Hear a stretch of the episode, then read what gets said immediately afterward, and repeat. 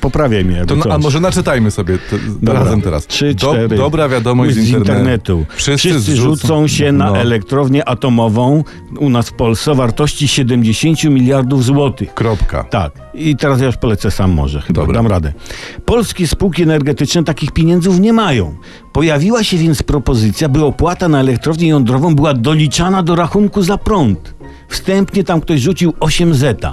Nazywałoby to się, może śmiesznie to zabrzmi, może nie, opłata jądrowa. jądrowa, no bo atom, słuchajcie, no podobnie jak PiS, składa się z jądra i krążącego wokół jądra biura politycznego. Ja, jakoś tak to jest. Cały naród buduje elektrownię jądrową. To dobra wiadomość, dlatego że jak się wszyscy ściepniemy, to no nie wiem, no chyba będziemy jej udziałowcami, będziemy chyba mieli udziały w podziale zysków. Hurra! Oczywiście pojawiają się pewne przejściowe wątpliwości, bo na przykład emeryci dostali po 20 zeta podwyżki i teraz tych 20 zabierze się im 8 złociszy na jądra, prawda?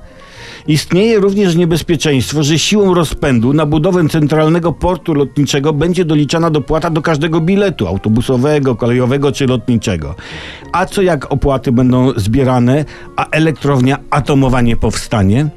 Nic, no te pieniądze trafią tam, gdzie i tak by trafiły, gdzie jest ich miejsce do Torunia, nie?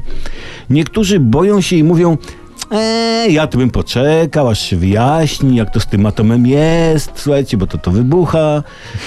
No, słuchajcie, no nie ma strachu, bo tu, tu nie chodzi o wybudowanie elektrowni, ale o budowanie.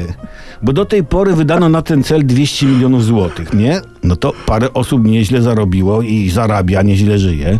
To, to po co przez głupie wybudowanie tracić fajny, łatwy zarobek, nie? Widzicie, energetyką jądrową, a więc niebezpieczną, rządzą rozsądni ludzie, szanujący robotę.